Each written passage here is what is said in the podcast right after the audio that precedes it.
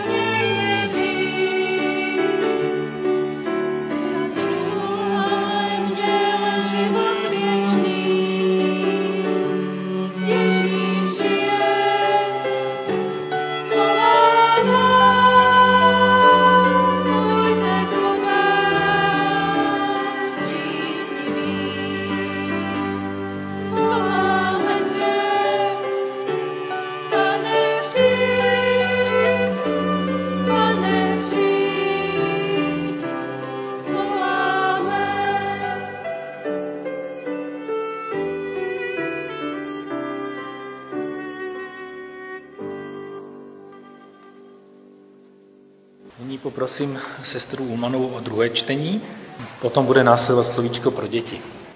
Lukáš, 14. kapitola, verše 7 až 11. O hostinách. Když pozoroval, jak si hosté vybírají přední místa, pověděl jim toto podobenství. Pozveli tě někdo na svatbu, nesedej si dopředu. Vždyť mezi pozvanými může být někdo váženější než si ty. A ten, kdo vás oba pozval, přijde a řekne ti, uvolni mu své místo. A ty pak musíš s hanbou dozadu. Ale sily pozván, jdi a posaď se na poslední místo. Potom přijde ten, který tě pozval a řekne ti, příteli, pojď dopředu. Pak budeš mít čest přede všemi hosty. Neboť každý, kdo se povyšuje, bude ponížen a kdo se ponižuje, bude povýšen. Halo, slyšíte mě, děti? Slyšíte mě? Jste tady všichni? Všechny? Já vás zdravím a slyšeli jste, co tady četla tetička Renata Ulmanová? Poslouchali jste? Bylo to něco o svatbě. A kdo z vás už byl na svatbě? Ať zvedne ruku. Můžete i dospělí zvednout ruku. Můžete se přihlásit i vy, kteří jste byli na svojí svatbě a líbilo se vám tam. Tak svatba je úžasná událost, je to vlastně slavnost, kterou pořádá vlastně nevěsta se ženichem. Já jsem si tady něco přinesla, děvčata to asi poznají. Co to je? Je to závoj. Tak nevěsta, která vlastně je nejváženější osoba spolu s ženichem na svatbě, má na sobě takový závoj. Má krásné šaty a mocí to sluší. A vlastně svatba je slavnost, kterou pořádá ta nevěsta se ženichem. A vlastně v ten den si slibují svoji věrnost, to, že svůj život už chtějí dále prožít jen spolu, chtějí spolu vychovat děti, jestli mě pán Bůh dá, chtějí prožívat radostné věci, ale i ty smutné. A na tuto slavnost pozvou rodiče, přátelé, příbuzné a všichni se ten den radují a společně to oslavují. A pán Ježíš vlastně v tom podobenství, které jsme slyšeli, mluví o tom, jak se na takové svatbě máme chovat. Nemáme běžet hned dopředu a obsadit ta první místa, ale máme počkat, až nás nevěsta a ženich pozvou a společně potom slavit. Ale toto podobenství nepatří jenom do té na hostiny, na svatby, na recepce, ale patří do každodenního našeho života. Setkáváme se s chvílemi, kdy například maminka přinese nákup a je tam ta dobrůdka, ty jahůdky, ta zmrzlinka, ten nanuk, který jsme hrozně chtěli. A tak běžíme. Mami, mami, já budu první, prosím tě, dej mi to rychle, ať to mám rychleji než bráška. Děláte to? Ne. Nebo do divadýlka. Jdeme do divadýlka a rychle utíkám do první řady, abych seděl a viděl nejlíp. A to, že za mnou jsou menší děti, které přeze mě nevidí, to mi v té chvíli je jedno, protože já musím vidět nejlíp. A nebo se taky může stát, že je soutěž ve školce nebo ve škole a vaše družstvo vyhraje. A teď si máte přijít pro odměnu. Já běžím první, ať si vyberu to nejlepší. Je to tak správné? To ráda slyším od vás. Není to správné a pán Ježíš to říká v tom podobenství, které jsme slyšeli, že máme raději zůstat chvilku vzadu, dát přednost i těm, kdo nejsou tak rychlí, kdo nejsou tak šikovní, obratní, tak zruční jako my. A máme jim dát možnost, aby i oni mohli něco hezkého prožít, dostat nebo získat. Ten dnešní svět je nastaven na to, že vyhrává ten, kdo je nejsilnější, nejrychlejší, kdo je první. Člověk má být úspěšný a má získat to nejlepší s co nejmenším úsilím. Ale to pán Ježíš právě říká, že není úplně správné. A tak děti vám chci popřát, aby i vy jste se uměli, když něco hezkého dostanete, podělit třeba s mladším sourozencem. Já vím, když se přijde do herničky a je tam spousta autíček, no tak ten starší bráška si vybere to nejlepší, nejrychlejší a největší. A na toho mladšího sourozence zůstane už to malý autíčko, co má jen ty tři kolečka a někde ztratil volant. Tak je fajn, když potom ten starší bráška se s tím malým podělí a řekne, tak já ti to za chvíli půjčím. A nebo holčičky si vyberou panenky. No a na tu mladší zůstane ta, co už nemá to očíčko a ta ručička taky už tam nějak špatně na té panence visí. Tak sestřičky určitě té mladší řekněte, tak já ti tu svoji na chvíli počím, aby si si s ní taky mohla pohrát. A tak vám přeju, aby i ten dnešní příběh, který vlastně začínal hostinou a svatbou, tak aby jsme se takhle pěkně nechovali jenom na hostinách a na svatbách, ale každý den, ve školce, ve škole, ale i my dospělí ve svých každodenních povinnostech a pracech. Tak vám děti přeji krásný den, hezky si užijte besídkový výlet, pokud na něj jdete, a ať i tam prožíváte takové hezké společné chvíle. Tak děkujeme za slovíčko sestře Nadě Štěpánové. A teď by měla následovat společná písnička.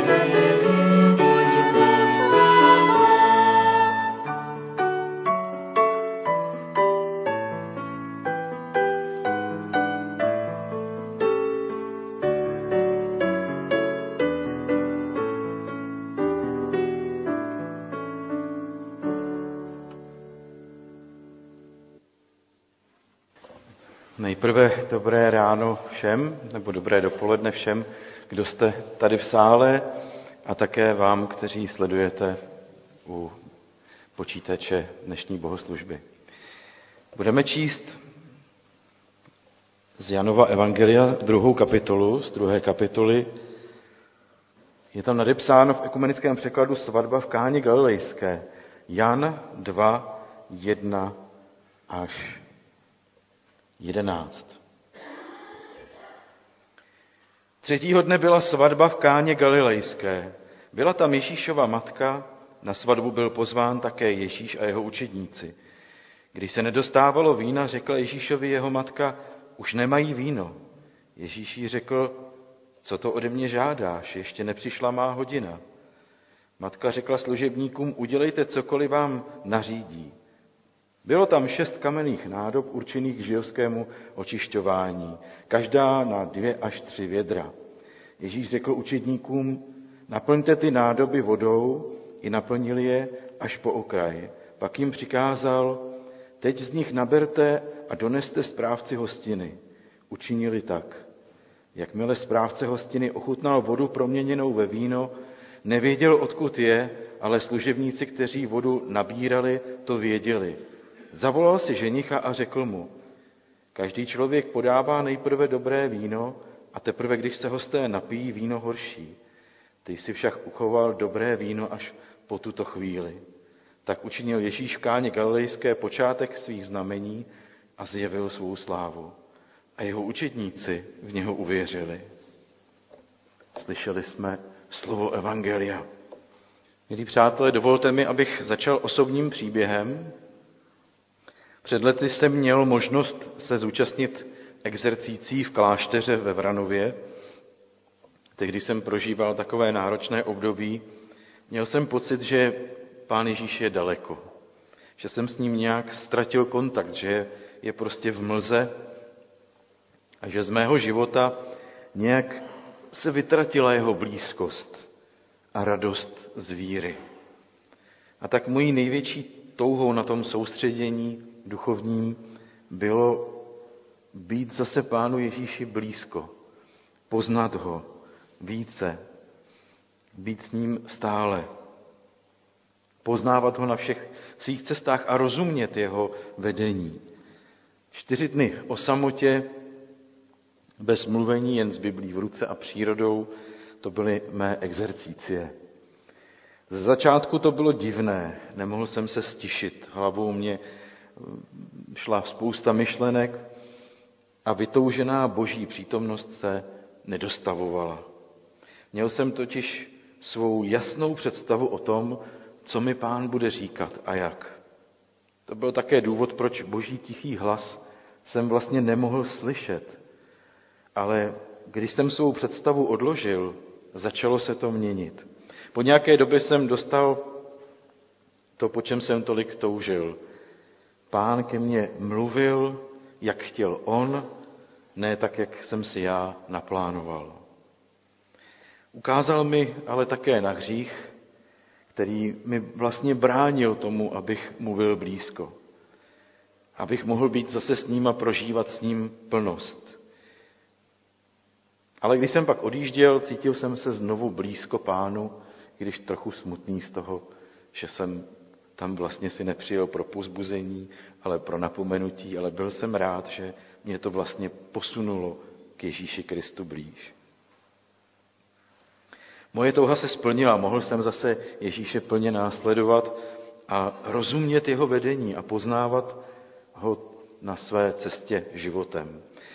Pán Ježíš se dá, dává poznat těm, kdo ho hledají a kdo ho následují.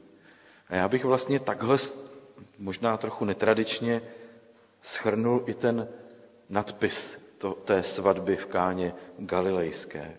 Pán Ježíš se dává poznat těm, kdo ho hledají a kdo ho následují. Na první pohled se zdá, že ten příběh je o všem jiném než právě o tom. Dokonce i název napovídá, že tím hlavním je svatba, ale já myslím, že ten příběh není o svatbě. Že svatba je jenom taková kulisa toho co se tam skutečně odehrálo a co nám autor chce sdělit. Je to pestrý příběh plný kusích informací, které jsou krásné, jako světýlka z blat. Ale přesně tak se také chovají. Když se za nimi vydáme, tak zabloudíme. Prvním světýlkem z blat je samotná svatba. Ano, svatební hospodin, hostina je v Bibli nejednou použité jako obraz veselí a radosti budoucího věku, ale autor příběhu v Káně s tím nijak nepracuje. Ani nenaznačuje, že by to tak mělo být. Prostě jen konstatuje, že byla svatba v Káně Galilejské a Ježíš tam byl také. Dalším lákavým světýlkem z blat je fakt, že židovská svatba i její týdenní hostina byla chápána svým způsobem jako bohoslužba. I tato indicie nás láká a vábí svým světýlkem, ale ani zde autor nic takového neříká.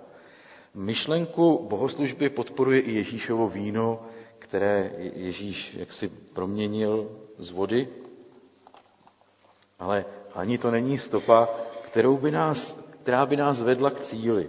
Ježíš z toho žádnou bohoslužbu neudělal z té svatby. Hosté ani správce hostiny nevěděli, odkud je víno. Nevěděli, co se tam stalo. Těžko si tedy představit, že to Ježíš myslel jako bohoslužbu. Dalším světelkem z blat, které na nás dychtivě publikává, je množství vína. Ježíš proměnil velké množství vody ve víno. A tak bychom si mohli myslet, že ho bylo dost, nebo dokonce více než dost. Nekonečně mnoho. Ale jak si to můžeme myslet, když neznáme počet lidí na svatbě? Nevíme, jestli po Ježíšově proměnění vody ve víno bylo vína nekonečně mnoho nebo třeba jen dost. Možná ho bylo jen dost pro tu chvíli. A už nám tady bliká další bludička kvalita vína. O, jak s tím se dá čarovat tak například si v tom můžeme ukrývat, můžeme v tom vidět eschatologickou myšlenku, že to je symbol toho, že to nejlepší Ježíš pro nás připravil nakonec. Nebeské království. To je sice pravda, ano, tak to je, ale o tom vypravěč vůbec nemluví. A mohli bychom si takto hrát se symboly dále, například symbol plnosti. Ty kádě byly naplněni vodou kterou Ježíš proměnil ve víno až po okraj. A už se nám zde vynořuje myšlenka, že Ježíš nám dává plnost, vše v plnosti, i milost. To je také pravda, ale je mi líto, vypravěč nám o tom vůbec nic neříká ani nenaznačuje. Dokonce to nebyla ani Ježíšova vůle, aby ty kádě byly takto plné až po okraj. To udělali ti služebníci. On řekl jenom naplňte je a oni je naplnili po okraji. A nesmíme zapomenout, že zde máme ještě další krásný symbol a tím jsou nádoby na rituální očišťování.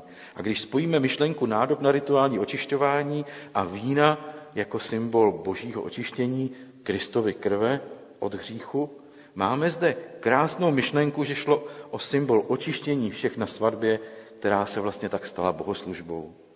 Jenže hosté na svatbě nevěděli a neměli ani ponětí, co se stalo a proč. A nejspíš bychom mohli najít ještě další a další světýlka z blat, která nás svou krásou a jasem odvedou jinam od té myšlenky, kterou sděluje vypravěč.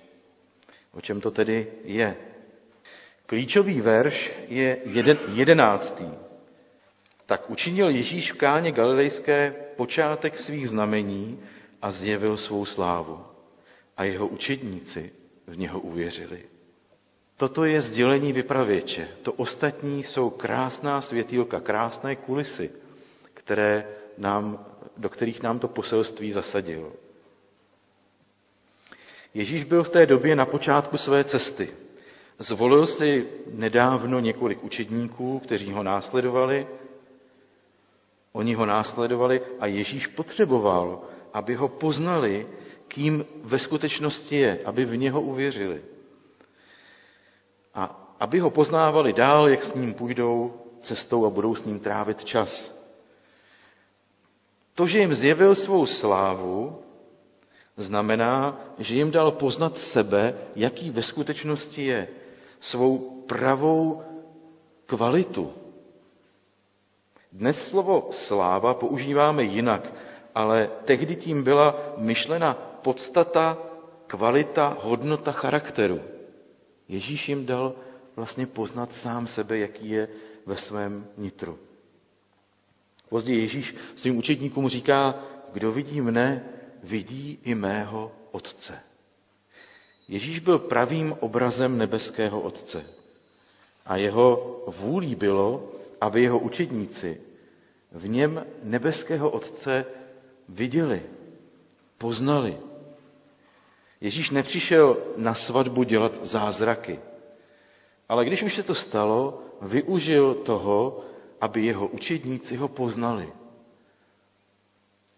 Dovolte mi malinkou odbočku. Včera jsme byli s našimi rangery, s dětmi na výletě v Brdech a protože tam máme nevěřící děti v tom našem oddílu, tak když jsme se vyškrábali na takovou strmou skálu až na její vrchol, tak se tam děti začaly pohupovat na kříži, který tam byl. Kovový kříž. A já jsem měl příležitost jim vysvětlit, že se to nedělá a proč. Ježíš přesně tímto způsobem učil svoje učedníky. Byla tam svatba, on vyhověl přání, možná ani ne přání, jenom oznámení své maminky, pomohl té hostině, pomohl tomu hostiteli a využil to proto, aby ho jeho učedníci hlouběji poznali, kým je. Ježíš se chce dát poznat těm, kdo ho následují.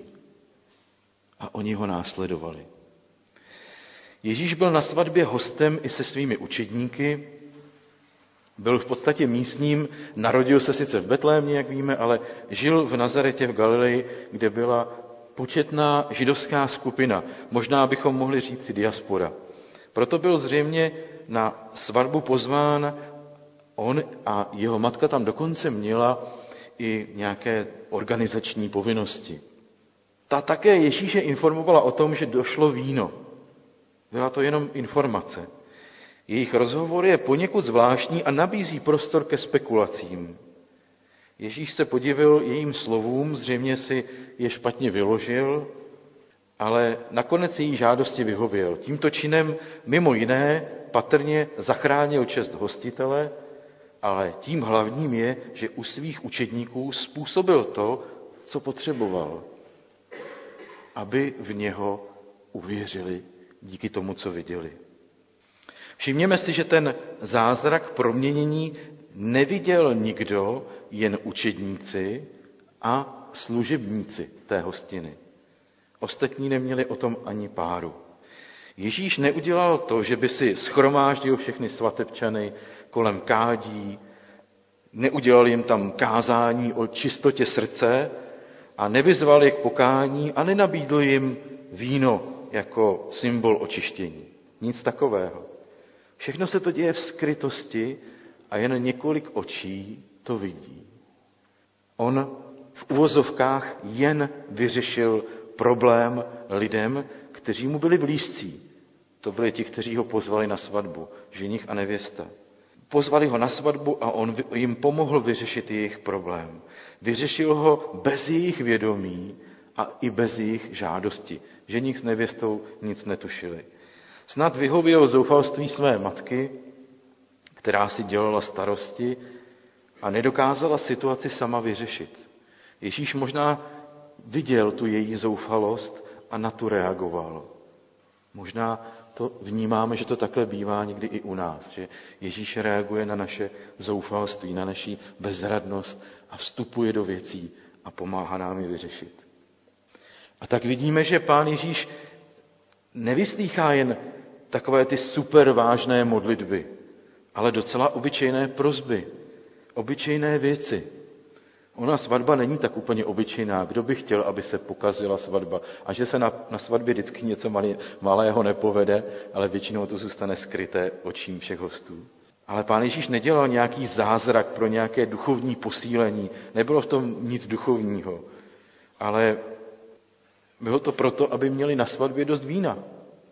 To bychom možná od Ježíše nečekali. Čekali bychom, že z toho udělá nějaké vyučování minimálně, že to bude mít nějaký hlubší duchovní rozměr, ale ono to nemělo. Alespoň ne pro ty, pro které to bylo učiněno. A možná nás to i trochu pohoršuje, že šlo o to víno jako o alkoholický nápoj.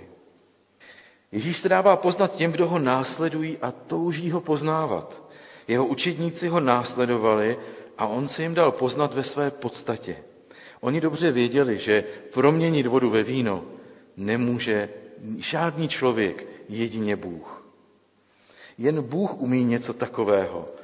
On to dělá ale vlastně stále a i my jsme toho svědky, jak to Bůh dělá.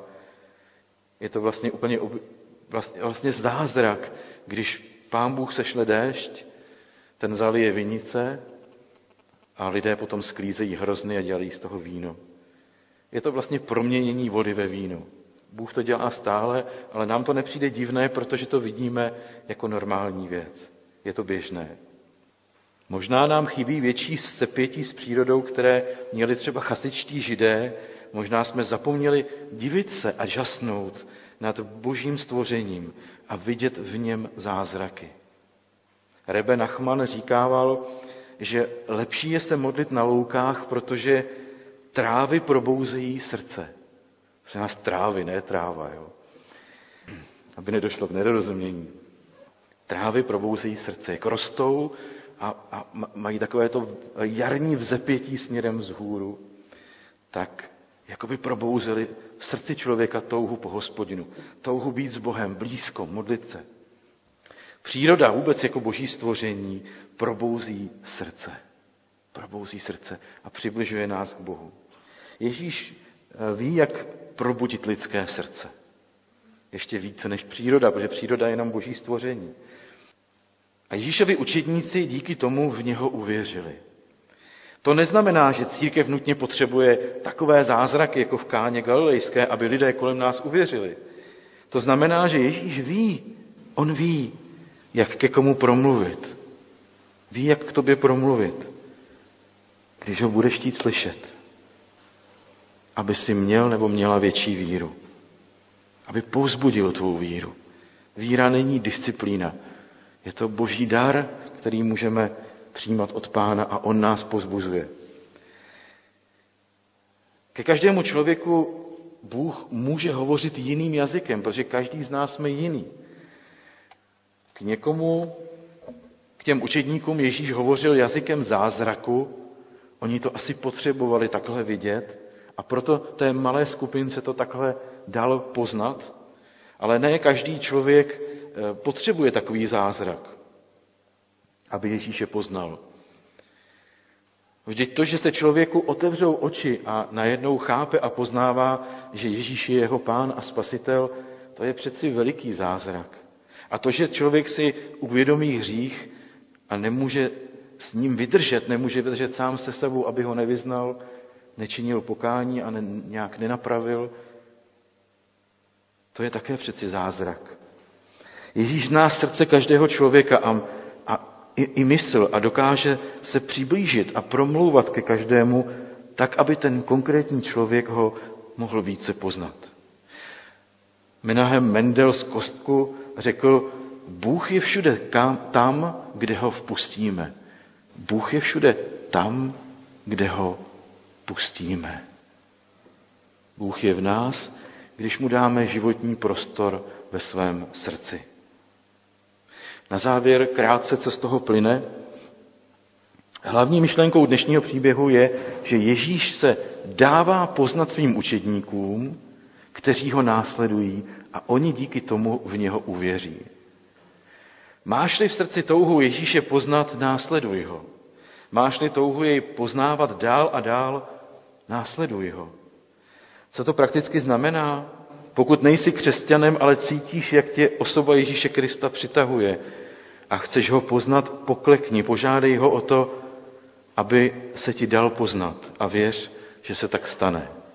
Navštěvuj nedělní skromáždění a také jiné programy církve, čti Bibli, hlavně o Pánu Ježíši, požádej své křesťanské přátelé o to, aby tě vedli ve tvém duchovním životě. Pokud si uvědomuješ, že ve tvém životě jsou věci, za které se teď náhle stydíš ve světle boží pravdy, poklekni a vyznej je pánu a věř, že ti bude odpuštěno. Pokud jsi křesťanem, nemusím říkat, co znamená následuj pána. Bůh je všude tam, kam ho vpustíme. Věř, že pokud za ním půjdeš, on ti bude dávat se poznat, protože zná tvé srdce a tvou touhu po něm. Někdy je ale potřeba odstranit nějaké překážky ze srdce, které nám vlastně brání jít k Bohu blíž. Tak se to také stalo i mně na těch exercících tenkrát. Ale když jsem je odstranil, když jsem vyznal své hříchy, mohl jsem se znovu těšit z boží přítomnosti a radovat se v něm. Amen. Zpíváme teď společnou píseň číslo 456 křesťanského kancionálu. Píseň číslo 456. Opravuji 405.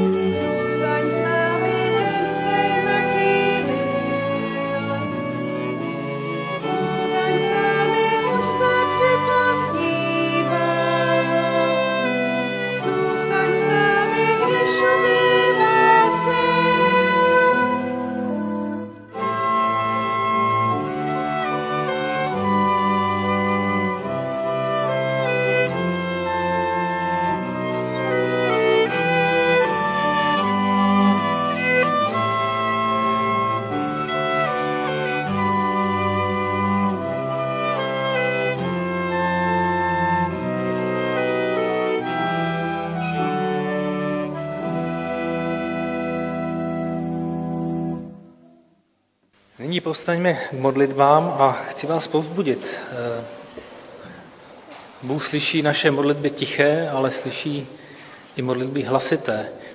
A i pro budování našeho společenství je dobré, když slyšíme eh, něčí modlitbu a můžeme říct to svoje amen, můžeme se přidat k té modlitbě. Tak modleme se teď a myslíme i na to, že eh, neseme to požehnání v tom smyslu, když Ježíš učinil zázraky, učeníci to mohli vidět, ale blahoslovení jsou ti, kteří to neviděli a přece jenom uvěřili. Tak modleme se. Děkujeme ti, pane Ježíši Kriste, za tuto svatý, které jste zúčastnil, aby si zblížil to společenství a zároveň ukázal, kdo jsi, že jsi dárce všeho dobrého a jsi spasitel, který nejen pomáhá a nejen účastní se i našich slabostí a poslad, ale spasitel, který nás vede, který nám odpouští, pomáhá, posiluje, abychom na cestě víry zvítězili. Hrouzně tě prosíme, pomoz nám, abychom po této skutečnosti dovedli svědčit i lidem, s kterými se setkáváme i těch a budeme setkávat i těch příštích dnech. Amen. Amen. Pane Ježíši Kriste, děkuji ti za to, že ty mezi nás přicházíš každý den, činíš zázraky v našich životech. Někdy je to opravdu téměř nepostřehnutelné, v tichosti. A tak tě moc prosím, aby každý z nás ten zázrak viděl poznal a uvěřil. Moc ti prosím za dny příští, aby se nás v tomto duchu provázel. Amen. Amen. Pane Ježíši, děkuji ti za to, že tě můžeme znát. Děkuji ti, že se nám zjevuješ i dnes a každý den, pokud o to stojíme. Tak prosím, přitahuj si naše srdce k tobě, abychom je neplnili věcmi tohoto světa, ale abychom, ho, abychom je plnili tvým duchem. Chceme vyprošovat tvoje požehnání do těch příštích dnů. Prosím, zůstávej s námi a zůstávej se všemi těmi, kteří jsou obtíženi kteří se trápí, kteří zápasí s hříchem. Prosím, aby si je obrátil k sobě. Chceme tě prosit i za Ukrajinu, za tu válku, aby mohl nastat klid zbraní a konečně nastat mír, ale spravedlivý mír. Vkládáme do tvých rukou všechny ty nepokoje, přírodní katastrofy, které se dějí. Smiluj se prosím nad těmi, kteří jsou zasaženi. Amen. Můžeme se posadit a zpívejme teď další společnou píseň. Prosíme tě, dej nám, pane, sílu. 398.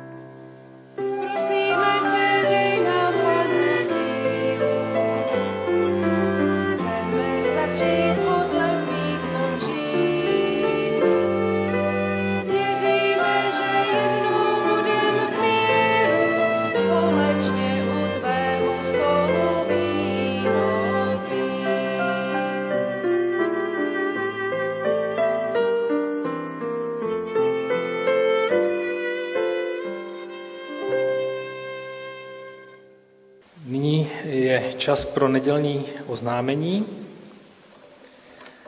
Kromě těch pravidelných, jako jsou eh, pravidelné nedělní bohoslužby od 10 hodin, modlitební chvíle od 9, eh, zveme i na nedělní kávu ve velkém klubu eh, k diskuzím anebo modlitbám, takže jste zváni. Biblické hodiny v úterý v 15 a 18.30 hodin, kde pokračujeme ve výkladech o proroku Elíšovi. Ve čtvrtek od 16.30 Havana, maminky se sejdou od 15 hodin, mládež od 18.30. V pátek potom dorost od 16 hodin. Z těch mimořádných oznámení staršovstvo se sejde v pondělí v 18 hodin. Dnes, jak již bylo oznámeno, bude výlet besídky, začíná společným obědem hned po shromáždění v jídelně. Myslíme a modleme se za naše nemocné, za bratra Jaroslava Šnercha, Jonatána Wernera, bratra Jiřího, Jiřího Košťála a jeho manželku Martinu, za sestru Bohuslavu Hlavničkou a další. Modleme se rovněž za naše nejstarší, za sestru Květoslavu Broukalovou, Květoslavu Plichtovou, Věru Gerhartovou, Miladu Pavlíčkovou a bratra Jana Hůlu, Blahoslava Mikuleckého a další. Kromě toho oznamuji ještě, eh, že scout světýlka eh, se pomalu plní, takže eh, i vyzýváme rodiče, aby v případě zájmu své děti přihlásili. Je to na internetové adrese scoutsvětilka.cz. A teď bych poprosil bratra Tomáše, aby přišel a modlil se za naše nemocné a staré. Pane Ježíši Kriste, víme a věříme, že ty nám nejlépe rozumíš a že rozumíš i utrpení a bolestem těch, kteří jsou dlouhodobě nemocní, nevyléčitelně nemocní. A já tě chci prosit, pane, aby žádná bolest, ať už to ta fyzická nebo duševní, se nestala příčinou, aby ten člověk ztratil poslední zbytky radosti ze života. O to tě prosím, pane, a prosím tě, buď s nimi a dej, aby i z toho medicínského hlediska byli dobře zajištění ti, kteří potřebují nějaké léky nebo nějakou péči, tak aby alespoň mírnili dopady jejich nemocí, stáří, bolestí. Smiluj se, pane. Amen. Děkuji. A ještě bych připomněl naši internetovou kapličku. Pokud byste měli eh, potřebu nebo nějaký námět modlitbám, můžete ji tam zadat, nebo to můžete říct kterémukoliv ze starších nebo kazatelů. To je z oznámení asi vše. Pokud nemáte někdo z vás něco dalšího, nějaké oznámení, případně svědectví, pokud ne, tak zpívíme společnou píseň na závěr Jeden pán, jedna víra.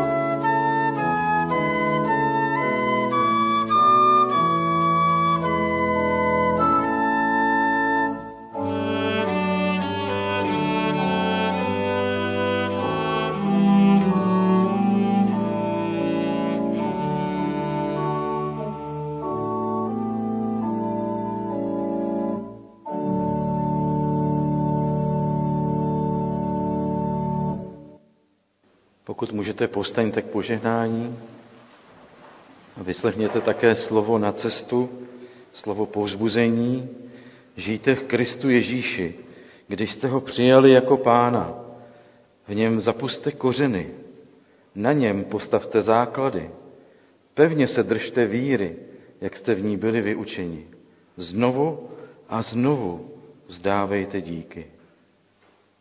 Ať pokoj Boží je strážcem vašeho srdce. A radost, ať se z něho nevytrácí i v časech, kdy je těžké se radovat. Náš pán je vám blízko. Pokoj vám. Amen.